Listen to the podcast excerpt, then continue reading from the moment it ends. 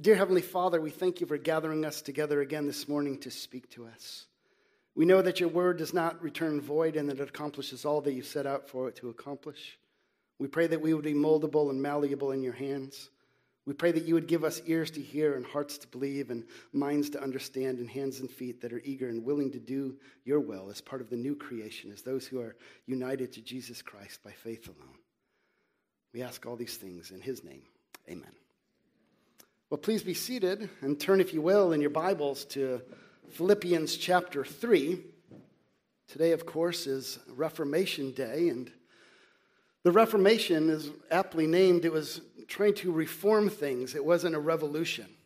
There were things that were going on in the life of the church that had gotten corrupted, but they weren't trying to invent or create anything new. The gospel had gotten clouded or shaded or distorted in one way or another. That wasn't really anything new either. Paul, in both Philippians and Galatians, is recognizing that even after he had planted churches, that Satan had crept in, and already people were trying to distort the gospel. So, the Reformation, one of the purposes of the Reformation was really to reform the doctrine of the church, to be based on Scripture alone and what God's word says, and not to add anything to it in any way or to distort it. And one of the other big aspects had to do with worship, which is something that we'll look at, Lord willing, in the evening service. But this morning, there's so many rich texts we could pick of to do a Reformation sermon. I thought we'd pick this one from Philippians 3. If you were to ask people, How are you right with God? you might get a variety of different answers. Some people might say we just need to do our best. Others might say God helps those who help themselves. Others would certainly say there is no God, there's no need to worry about that. Others would say that all roads lead to God in one way or another. All different kinds of answers regarding how are you right with God. But one of the things at the very heartbeat of the Reformation was to get this doctrine right, to get the gospel right, and to get it out. And the five solas kind of summarize what we believe about how one is right with God that we are saved by grace alone, through faith alone, in Christ alone, for the glory of God alone, and according to the word of God alone. It's really highlighting these. Other churches, of course, believe in grace and faith in Christ. It's the alone part that the Reformation was reforming to say we believe that we are saved by grace alone, in Christ alone, through faith alone for the glory of God alone, none of our boasting about anything, and according to the word of God alone. And so this morning, I thought I'd title the sermon A Tale of Two Righteousnesses, which I know righteousness is, is not a word, but riffing off of A Tale of Two Cities, if you will, from Dickens, that there are two different kinds of righteousnesses. one that is not really a righteousness at all that leads to death, and one that leads to life. One is that which is based on ourself or on our works or on our contribution or on the law, and that is deadly. And the other one is based on grace alone, through faith alone, in Christ alone, and that is life giving and eternal life giving. And so we want to look at these two different righteousnesses the one that's we try to earn or merit or do on our own, and the one that's a gift from God the Father in the Son through the Holy Spirit to those who are His. It's always God to us in terms of salvation. If you ask most people, there's a way that we try to climb a ladder to get to God, to make ourselves right with God by doing something or contributing something and the reality of the scripture and the reality of our situation, of our lostness and deadness and sin in Adam, the gospel comes and tells us it's God to us. Always. God comes to us, not just to make salvation possible, but to save and to rescue, to redeem, to renew, to love, to care for, to take us all the way home to glory. God to us. Over and over and over. This is the theme of Scripture. We could say the theme of Scripture is really that salvation belongs to the Lord. And we just sang in Psalm 69 salvation to his people God will give. Not one of his will be lost, right? So this morning, let's look at a tale of two righteousnesses as we hear this passage from Philippians 3. First, we're going to look at Paul's warning as a pastor and then Paul's resume as a Pharisee, and then Paul's accounting as a Christian. Paul's warning as a pastor, Paul's resume as a Pharisee, and Paul's accounting as a Christian. But let's hear now the Word of God, Philippians 3. We'll look at the first 11 verses. This is the Word of God. He says, Finally, my brothers, rejoice in the Lord. To write the same things to you is no trouble for me, and it is safe for you. Look out for the dogs, look out for the evildoers, look out for those who mutilate the flesh. For we are the circumcision, who worship by the Spirit of God and glory in Christ Jesus, and put no confidence in the flesh. Though I myself have reason for confidence in the flesh also. If anyone else thinks he has reason for confidence in the flesh, I have more. Circumcised on the eighth day, of the people of Israel, of the tribe of Benjamin, a Hebrew of Hebrews, as to the law, a Pharisee, as to zeal, a persecutor of the church, as to righteousness under the law, blameless. But whatever gain I had, I counted as loss for the sake of Christ. Indeed, I count everything as loss because of the surpassing worth of knowing Christ Jesus my Lord. For his sake, I have suffered the loss of all things and count them as rubbish, in order that I may gain Christ and be found in him, not having a righteousness of my own that comes from the law, but that which comes through faith in Christ, the righteousness from God that depends on faith, that I may know him and the power of his resurrection, and may share his sufferings, becoming like him in his death, that by any means possible I may attain the resurrection of the dead. So far, the reading of God's holy word. Well, first we have here Paul is writing to the Philippians, warning them as a pastor. He's caring for them. The gospel is under attack. This is really what he's talking about here. And he wants to warn them to not desert the gospel that he has delivered for some other gospel.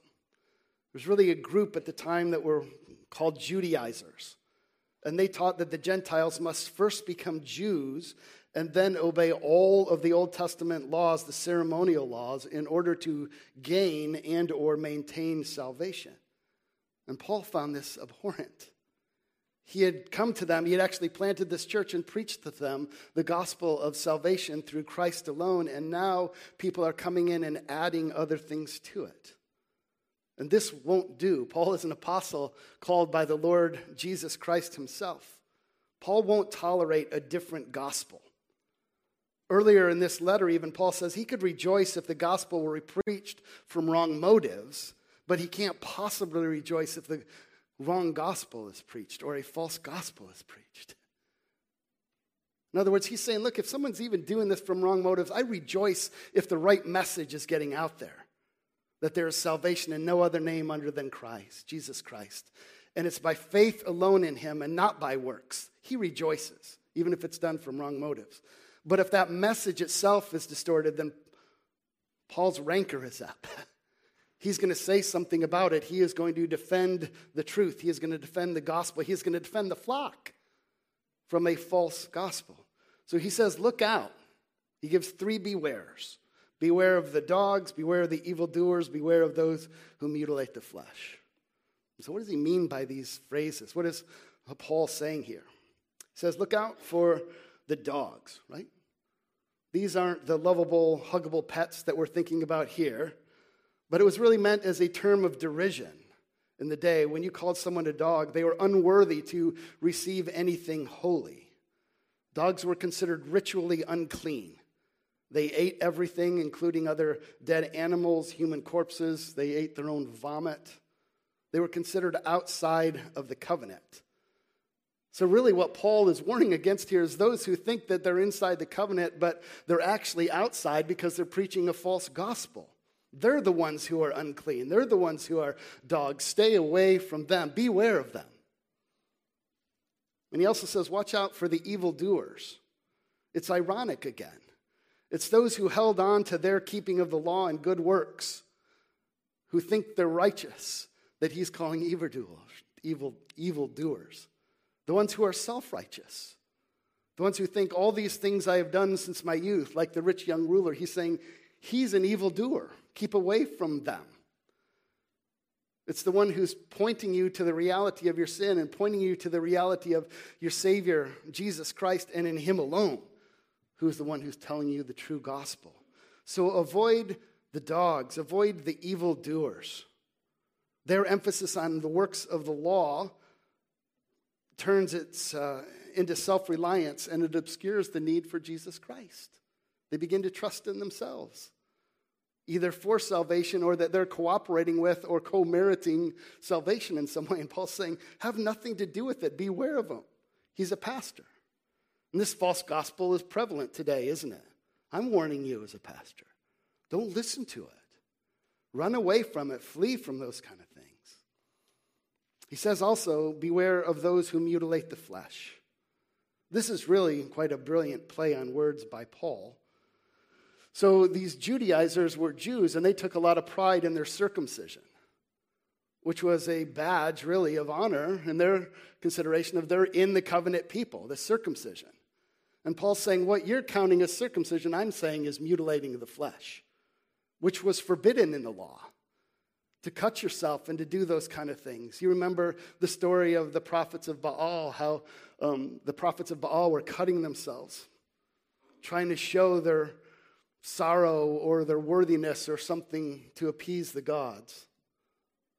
They said, No, don't do that. The, the law of God said, Don't do that. So he's saying the thing that you're counting on in your circumcision is actually idolatrous because you're counting on it in order for this act of getting circumcised or that rite of circumcision in and of itself saves you. It doesn't. It's the Lord who saves, it's Yahweh who saves in and through Jesus Christ, whom Paul had preached to them. So he's saying, watch out, beware. Although their national identities and sacred ceremonies are not viewed as bad in and of themselves, they are to be rejected as the foundation for one's relationship with God or heirs of salvation. In other words, to summarize this first point, it's quite simply that Jesus plus or minus anything is a false religion if you add anything to it Jesus plus works, Jesus plus my cooperation, Jesus plus my efforts, Jesus plus whatever, fill in the blank, is a false religion. Or if you take anything away, he's insufficient in any way. That's a false religion, that's a false gospel. Paul is saying, beware of anyone who says anything other than what we would summarize as that you're saved by grace alone through faith alone, in Christ alone, for the glory of God alone, according to the word of God alone. And Paul says, look, if anybody really has the ability to boast in their flesh or the achievements, I do. This is our second point. Paul's resume is a Pharisee. The first point really had to do with his warning as a pastor, right? Avoid the false gospel. Jesus Christ, plus or minus anything, is a false religion. But now he gives his resume. If anyone should have confidence in the flesh, I all the more. You've heard the phrase before, right? It's not bragging if you can back it up.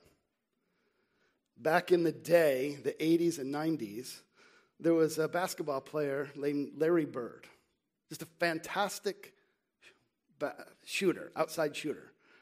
And the story is told that he used to go into the NBA All Star game and he was coming to a room with, like Michael Jordan would be there, Magic Johnson would be there, Isiah Thomas would be there, Scottie Pippen would be there. And Larry Bird would come in and say, All right, boys, who's shooting for second? Right? I mean, that's confidence. But then he would go out and back it up, he'd win. It's not braggadocio if you can back it up. And Paul is saying here if anybody should have confidence in their flesh, if anybody should have confidence in their works, me, I should. And then he lists seven different things. Four of them are heritage, uh, part of his heritage, and three of them are accomplishments. Four are heritage and three are accomplishments. You'll see that as we go through. But he lists seven things. The first four have to do with his heritage. They're things that he couldn't possibly have done. They are his privileges, they were part of God's providence in his life. He said he was circumcised on the eighth day. So this isn't certainly something he did on his own. Mr. and Mrs. Paul, right? Took him, Mr. and Mrs. Saul at the time, took him and had him circumcised on the eighth day, which is a precise fulfillment of the law in Leviticus 12:3. I'm an eighth dayer. Exact fulfillment of the law. He also says, second, that he's an Israelite. He's of the chosen people. The word that he even uses there is a unique word for the people, talking about the racial descent that he is from. The privileges that he has of being in the covenant community. He was circumcised on the eighth day. He's uh, an Israelite. And then he says, Of those Israelites, there were 12 tribes. I'm of the tribe of Benjamin. We're narrowing this, uh, the focus even more. Benjamin, the son of Jacob's favorite wife, Rachel, who died while actually giving birth to Benjamin. The only son that was born in the promised land. The tribe from which Israel's first king came, most likely Saul, uh, gets his name even from Saul. The tribe that had remained faithful when others did not. The borders of the city of Jerusalem itself and her temple were inside of that area. Who am I?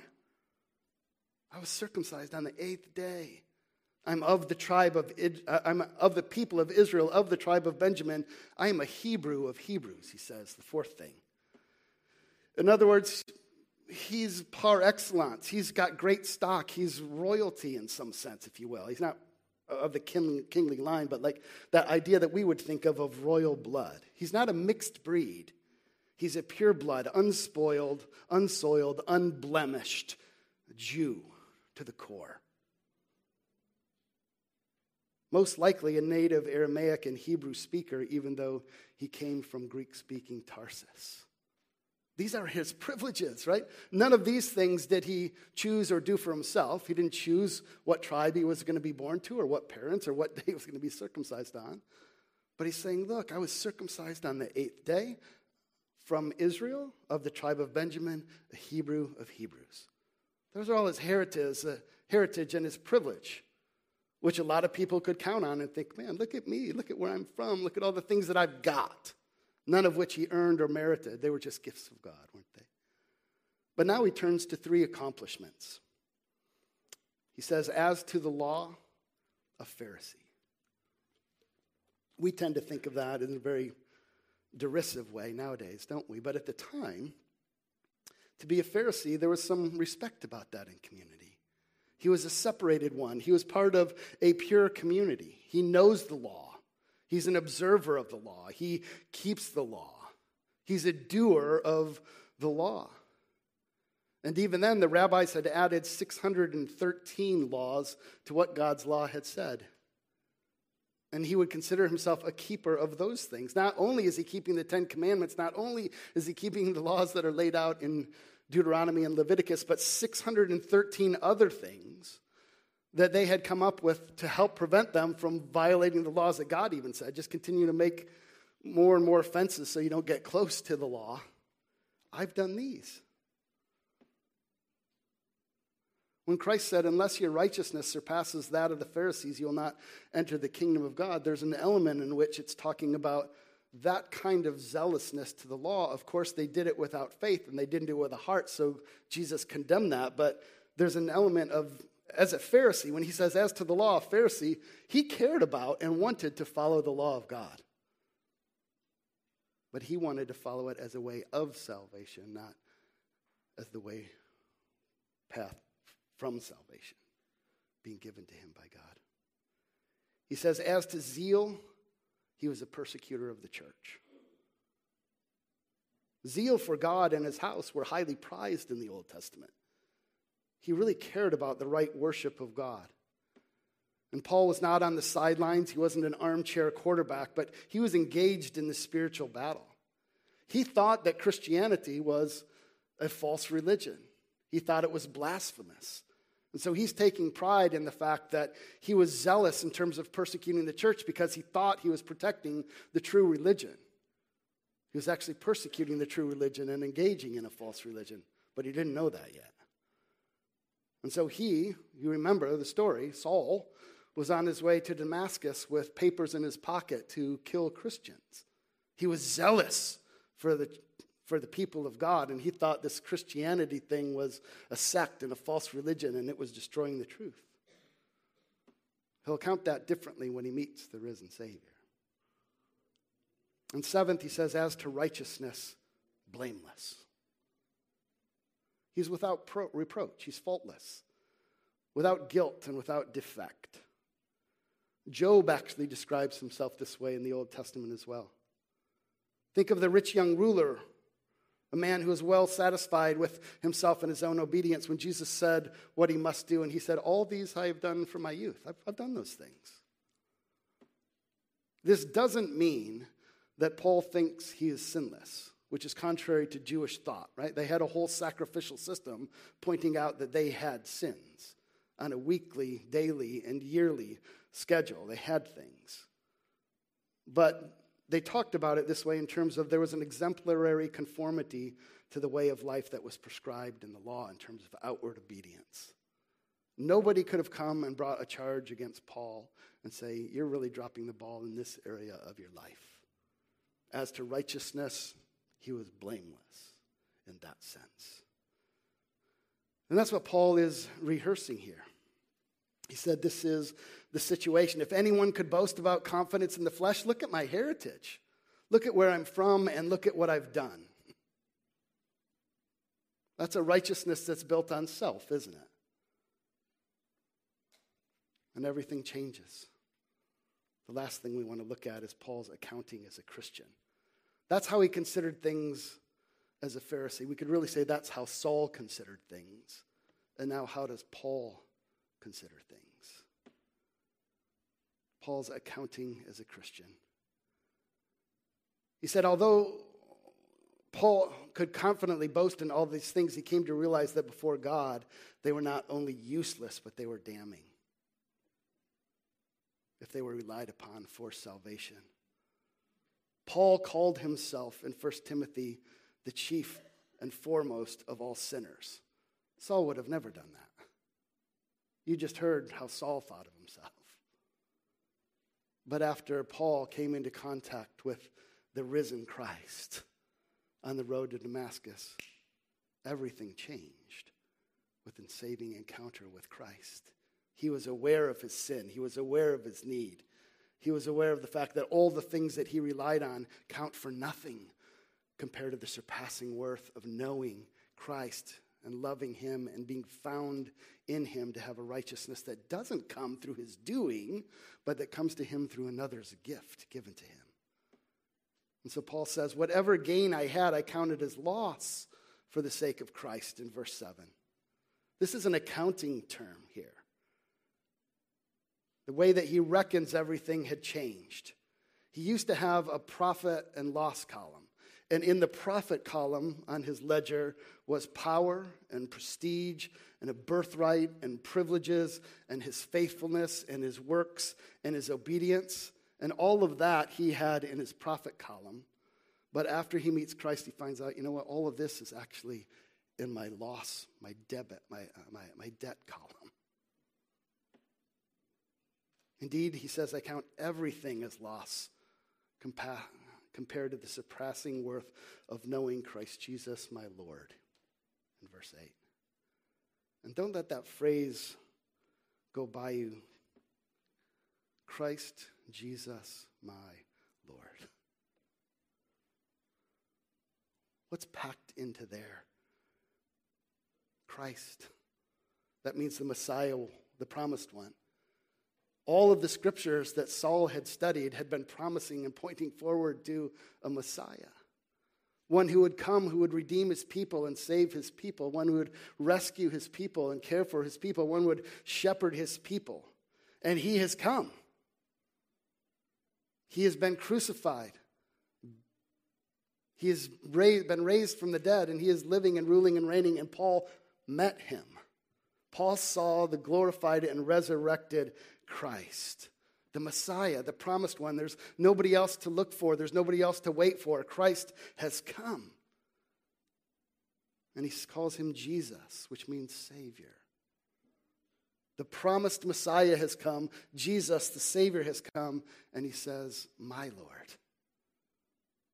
It's not just some nebulous God out there who's powerful, but my Lord, my Savior, the one who cared for me, the one who rescued me, the one who saved me from my sin, the one who saved me from my self righteousness.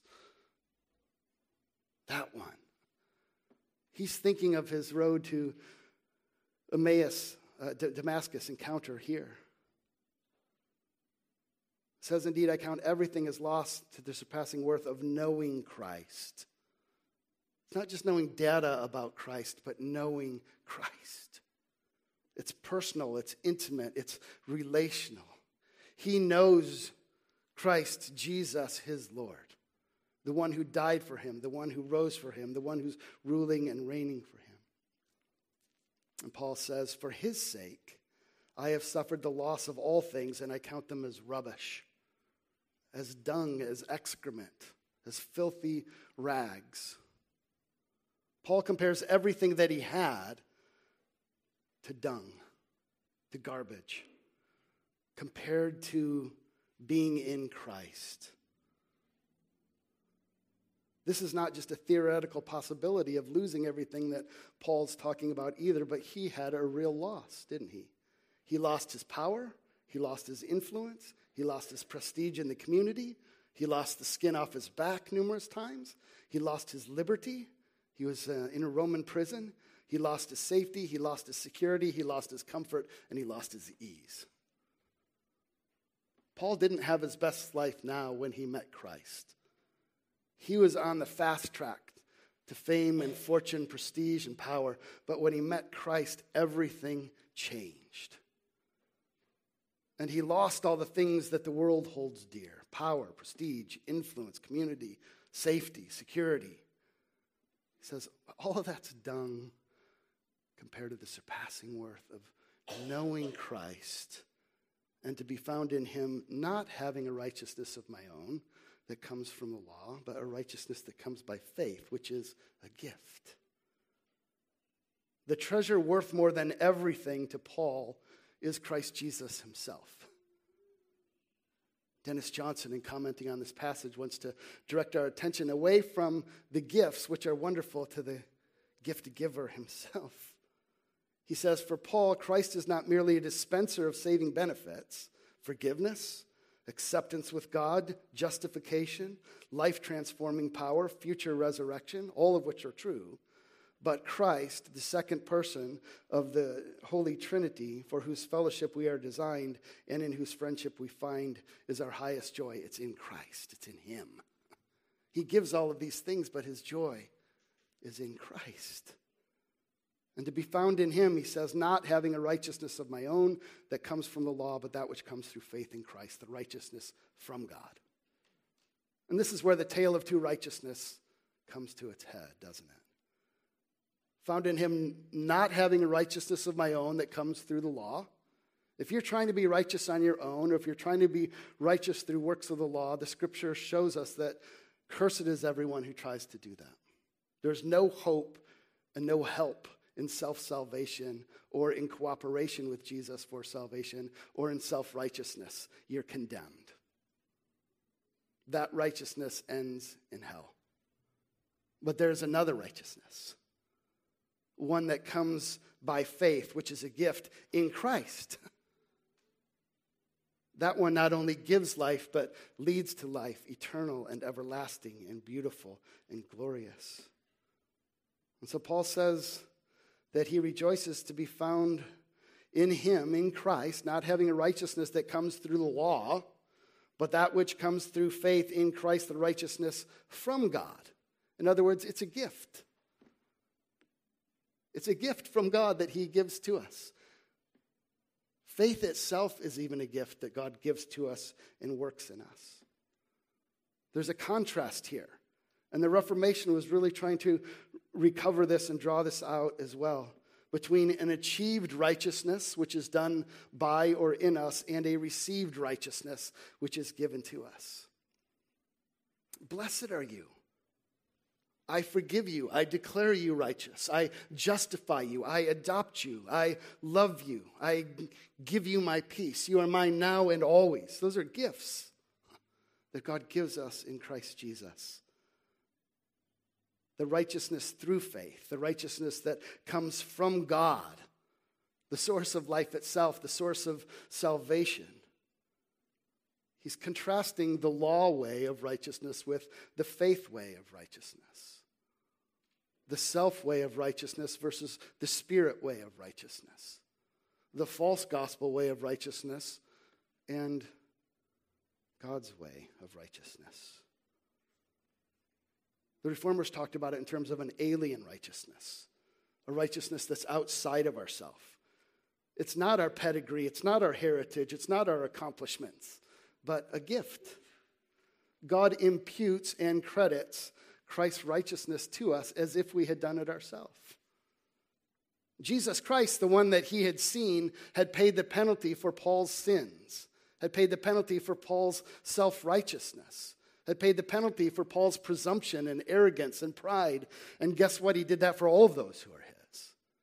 For us as well, Jesus Christ came and paid the penalty for all of our law breaking. In any way that we violated the law of God, which is good and holy and true, Jesus Christ paid the penalty for that in the flesh. And it's not that the law is bad, it's just that the law isn't the way of salvation. It's faith in Christ. And so Jesus Christ didn't only pay the penalty of our law breaking, but Jesus Christ perfectly obeyed the law on our behalf. Beloved, that's a remarkable Savior. That's a remarkable King. That's a remarkable servant who paid the penalty for our law breaking against his own holy laws and then perfectly obeyed them on our behalf and then credited them to our account as if we had done them. That's what Paul's saying. He's accounting them. Christ's righteousness is now accounted to Paul as if he had done it himself.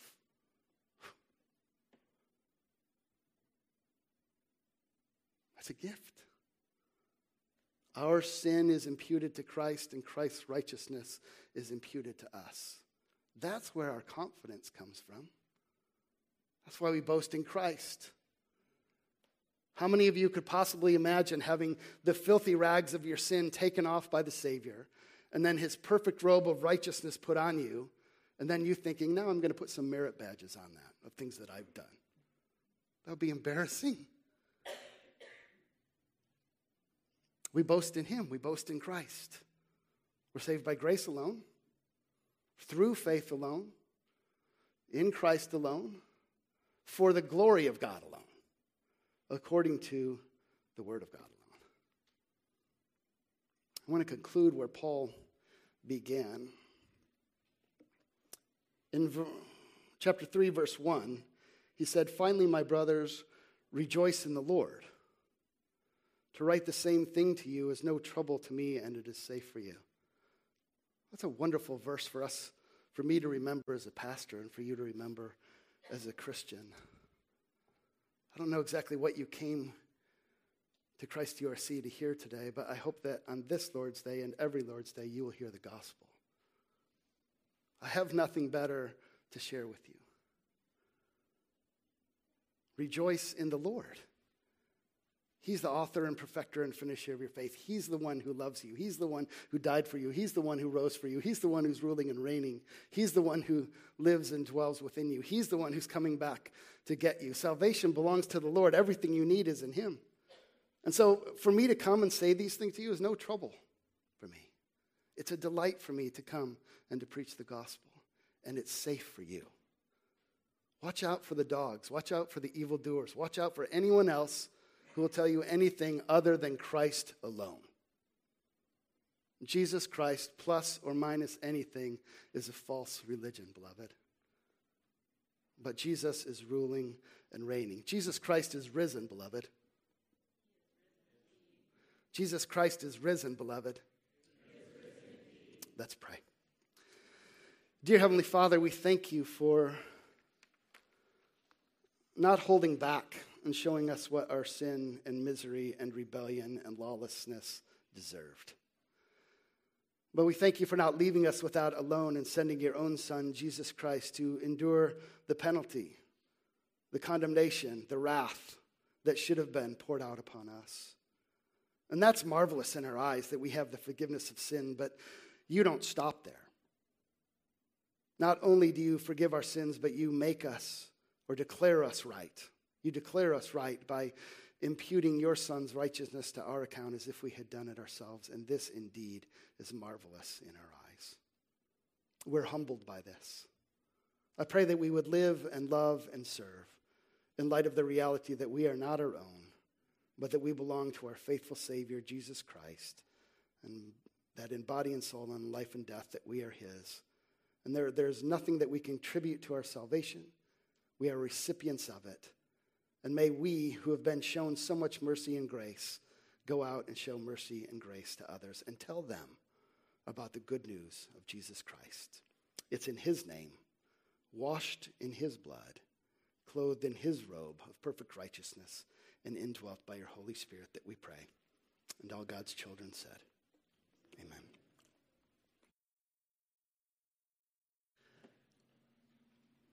Our gracious Heavenly Father, we thank you for the blessing of this holy feast.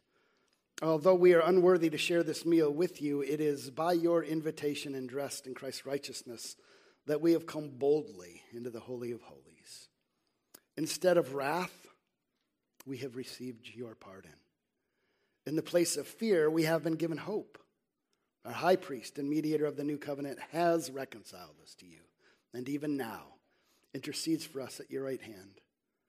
Please strengthen us by these gifts so that relying only on your promise to save sinners who call on Jesus' name, we may, by your Spirit, honor you with our souls and bodies to the honor and glory of your holy name.